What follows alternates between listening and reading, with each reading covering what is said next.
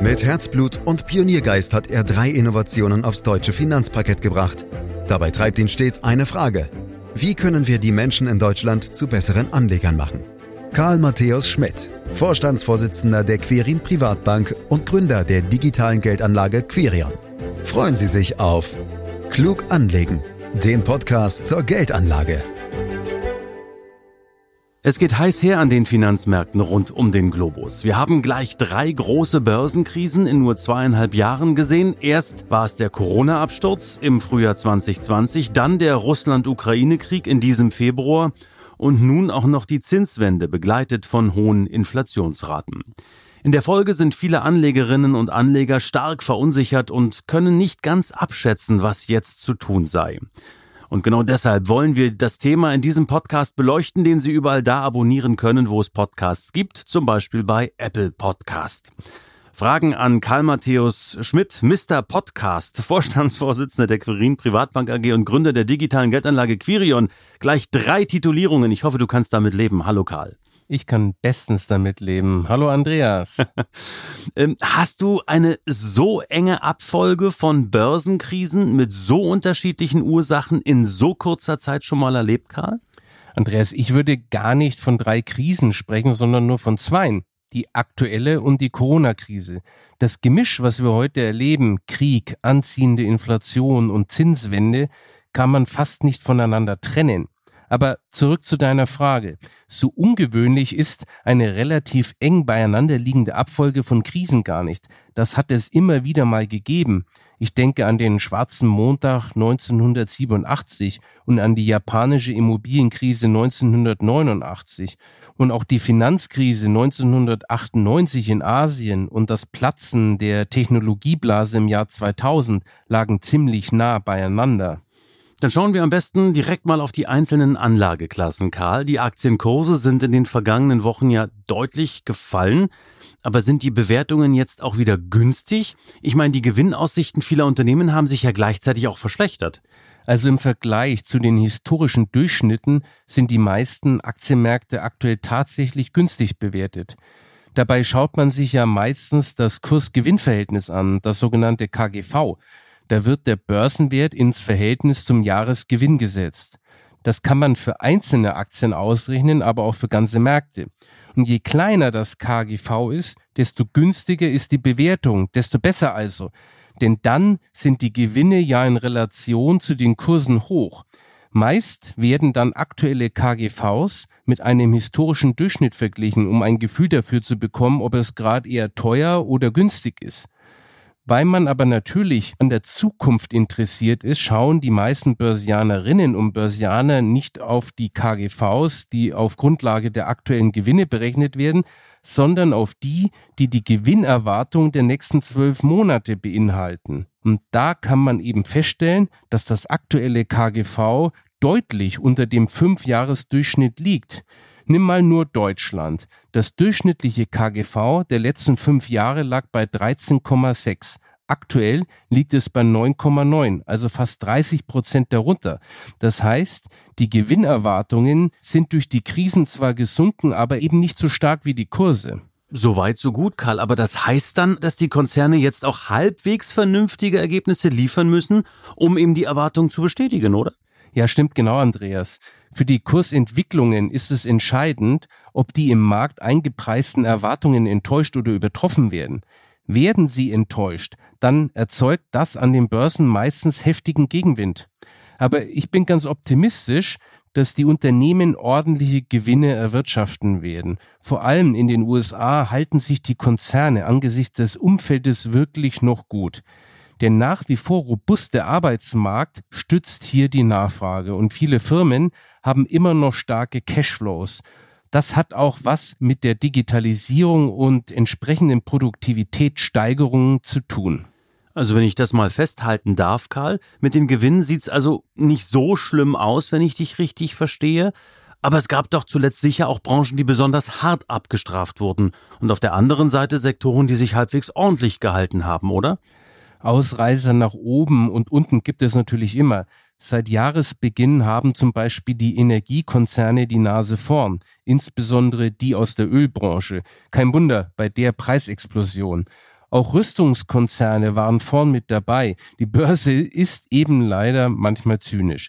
Vergleichsweise stabil haben sich die Nahrungsmittelkonzerne gehalten. Technologieaktien dagegen gehören zu den Verlierern. Die waren vor der Krise ziemlich hoch bewertet und sind gut gelaufen.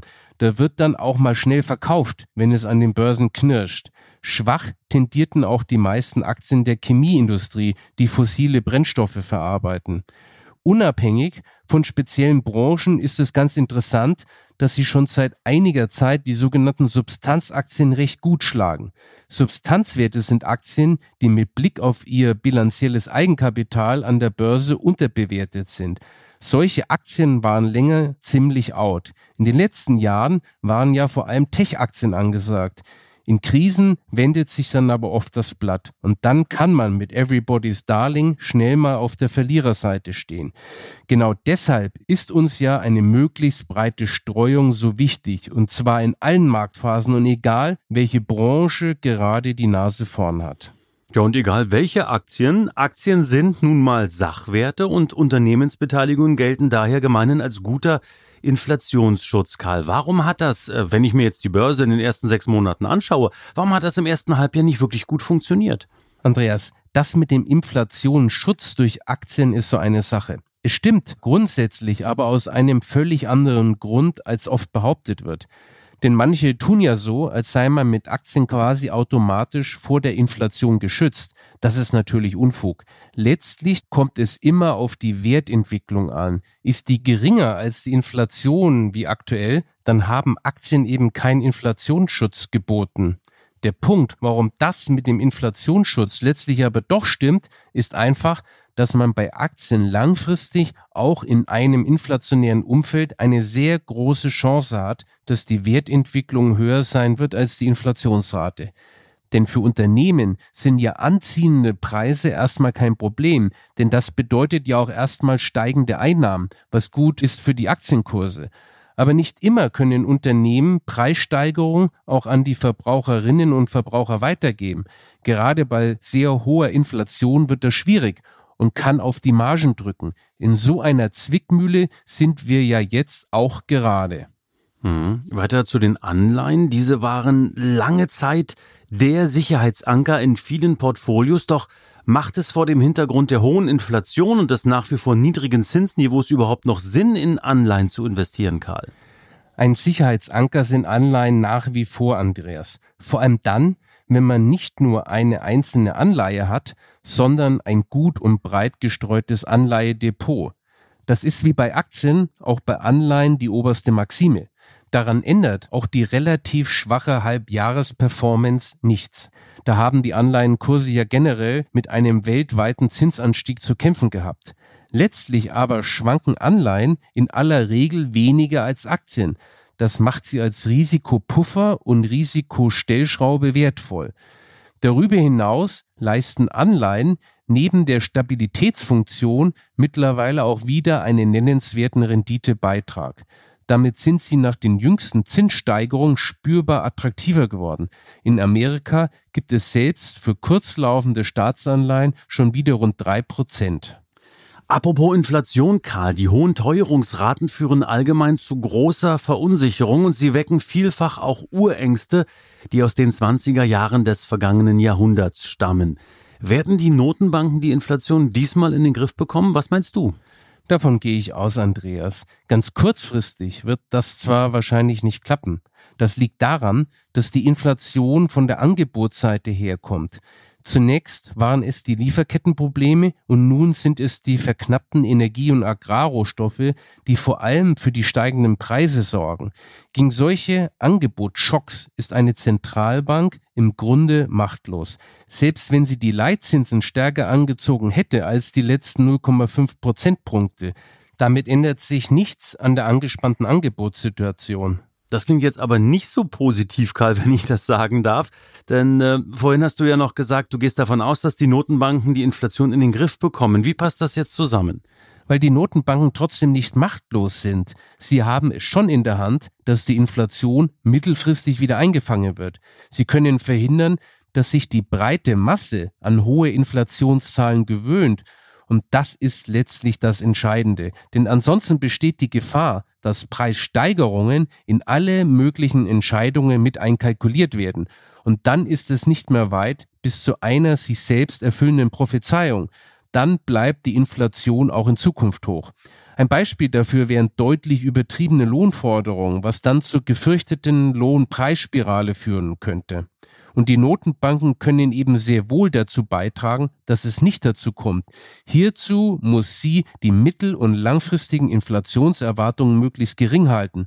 Und das gelingt aktuell noch. Derzeit liegen die langfristigen Inflationserwartungen in der Eurozone bei knapp über 2%. Auf Dauer kann die EZB die Inflationserwartungen natürlich nur in Zaum halten, wenn sie weiter das Vertrauen der breiten Öffentlichkeit hat. Dafür sind dann letztlich doch wieder angemessene geldpolitische Maßnahmen wichtig, wie die letzte Zinserhöhung, auch wenn sie nicht unmittelbar auf die Preise wirken.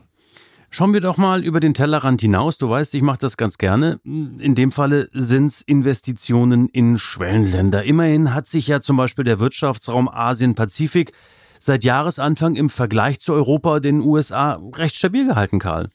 Da müssen wir differenzieren, Andreas. Wenn wir von der Asia-Pazifik-Region sprechen, dann gehören da auch Japan und Australien mit dazu. Aber das sind ja am Ende keine Schwellenländer. Japan zum Beispiel hat sich seit Jahresanfang mit einem Minus von nur knapp 3% auch top gehalten.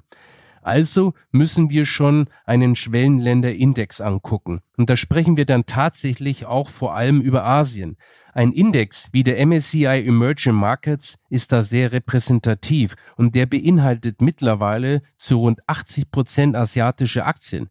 Da spielen Osteuropa und Südamerika nur eine kleine Rolle.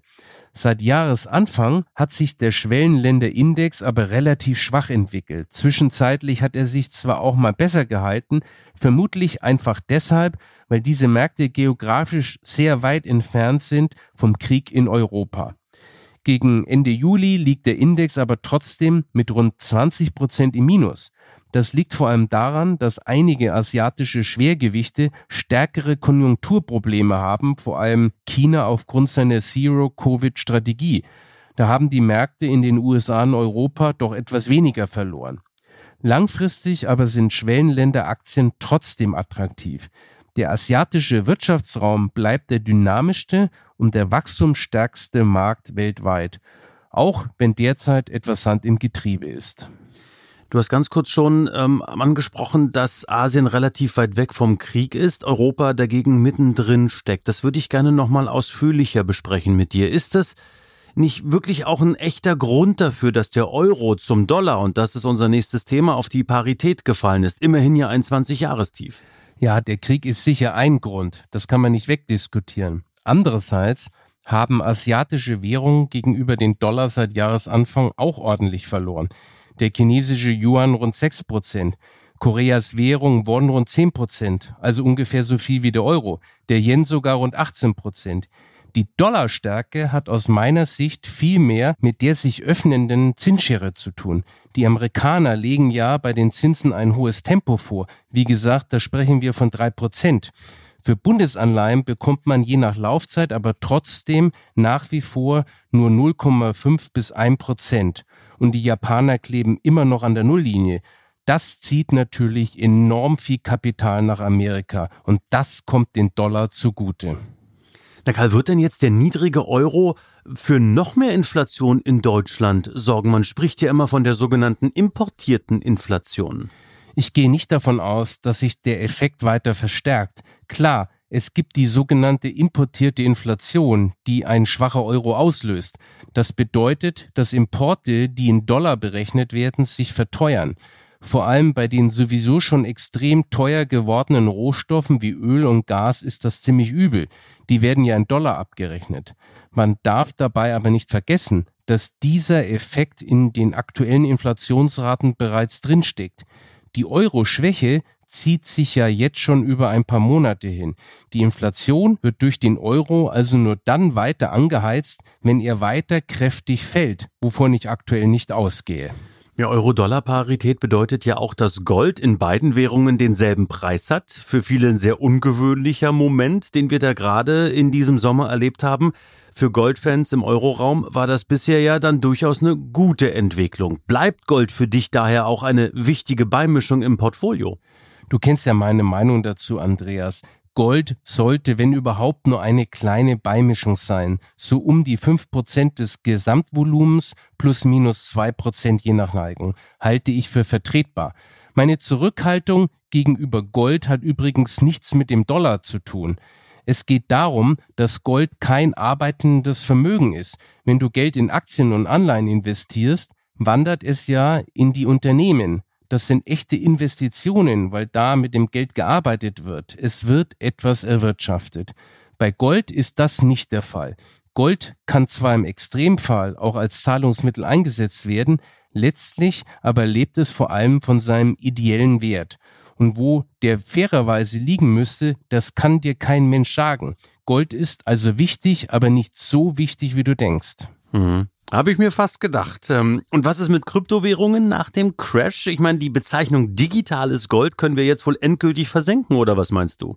Also die Bezeichnung digitales Gold hat wirklich noch nie gestimmt, Andreas. Und aufgrund der Entwicklung in diesem Jahr sollte auch der Letzte bemerkt haben, wie explosiv Kryptoanlagen sind. Und vor allem, dass sie kein sicheres Kriseninvestment sind, was immer wiederum mal behauptet wird, auch wenn sie sich zuletzt wieder etwas erholt haben. Bislang sehe ich Kryptowährungen noch nicht als vernünftigen Vermögensbaustein.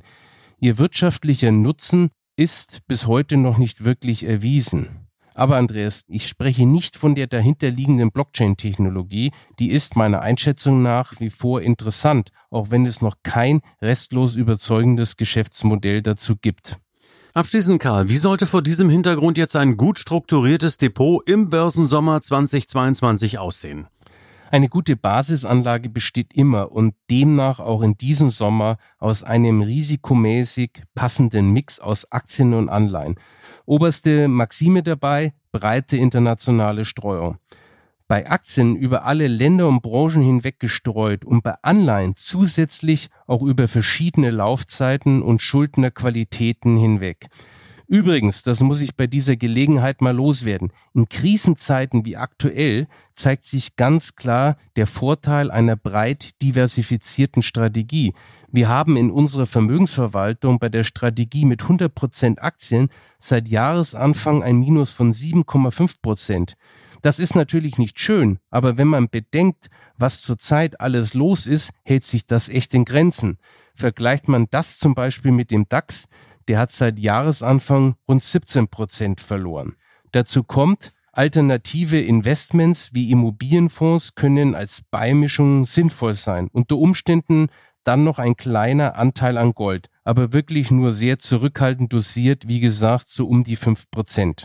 Und wie machst du das jetzt persönlich, Karl? Kaufst du jetzt, wenn die Kurse im Keller sind, vielleicht mehr ETFs als beispielsweise im letzten Sommer oder bleibt die Sparrate immer gleich? Andreas, du weißt ja, dass ich ein großer Fan von Sparplänen bin. Der Clou dabei ist ja, dass ich mit gleichbleibender Sparrate jetzt mehr ETFs kaufen kann, wenn die Märkte schwächeln. Das ist ja das Geniale an einem Sparplan. Dann kaufe ich bei schwachen Kursen eine höhere Stückzahl an ETFs. Das macht sich eben auch langfristig natürlich bezahlt. Aber nur weil die Kurse jetzt gefallen sind, erhöhe ich meine Sparrate nicht, Andreas. Da würde ich ja meine eigenen Prinzipien verletzen und mich plötzlich nach dem Börsenverlauf richten.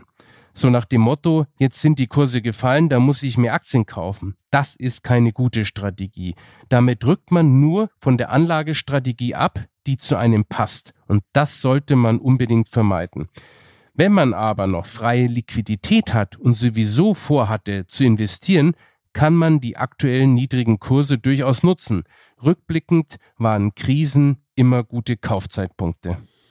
Und damit haben wir unseren restlichen Ausblick für das Börsenjahr 2022 abgeschlossen. Wir sind schlauer, Karl, wie immer, am 31.12. Bis dahin sind es aber noch ein paar Wochen und Monate. Ich sage erstmal danke für heute, für diese Einordnung, für diesen Ritt durch die unterschiedlichen Anlageklassen. Das hat wieder viel Freude gemacht, meine Damen, meine Herren. Und wenn Ihnen das ebenso viel Freude gemacht hat, dann empfehlen Sie uns gerne weiter. Sie können diesen Podcast auch abonnieren. Somit sind Sie immer auf der sicheren Seite und bekommen Ihren Podcast frei Haus geliefert. Mehr Infos unter www.quirinprivatbank.de, Fragen unter podcast@quirinprivatbank.de. Und für heute sage ich dann herzlichen Dank fürs Lauschen. Das war Klug anlegen, der Podcast zur Geldanlage der Quirin Privatbank mit dem Vorstandsvorsitzenden Karl-Matthäus Schmidt. Wir freuen uns über Ihre Rückmeldungen und Themenwünsche, die Sie uns gerne an podcast@quirinprivatbank.de senden können. Die Quirin Privatbank steht für echte Unabhängigkeit, da sie auf Provisionen und hauseigene Produkte verzichtet. Das innovative Anlagekonzept Markt, Meinung, Wissen beruht auf bewährten Erkenntnissen der Finanzmarktforschung und investiert frei von Prognosen in den weltweiten Kapitalmarkt. Die Bank unterstützt interessierte Anleger bei der Altersvorsorge und dem langfristigen Vermögensaufbau. Mehr Informationen erhalten Sie unter quirinprivatbank.de.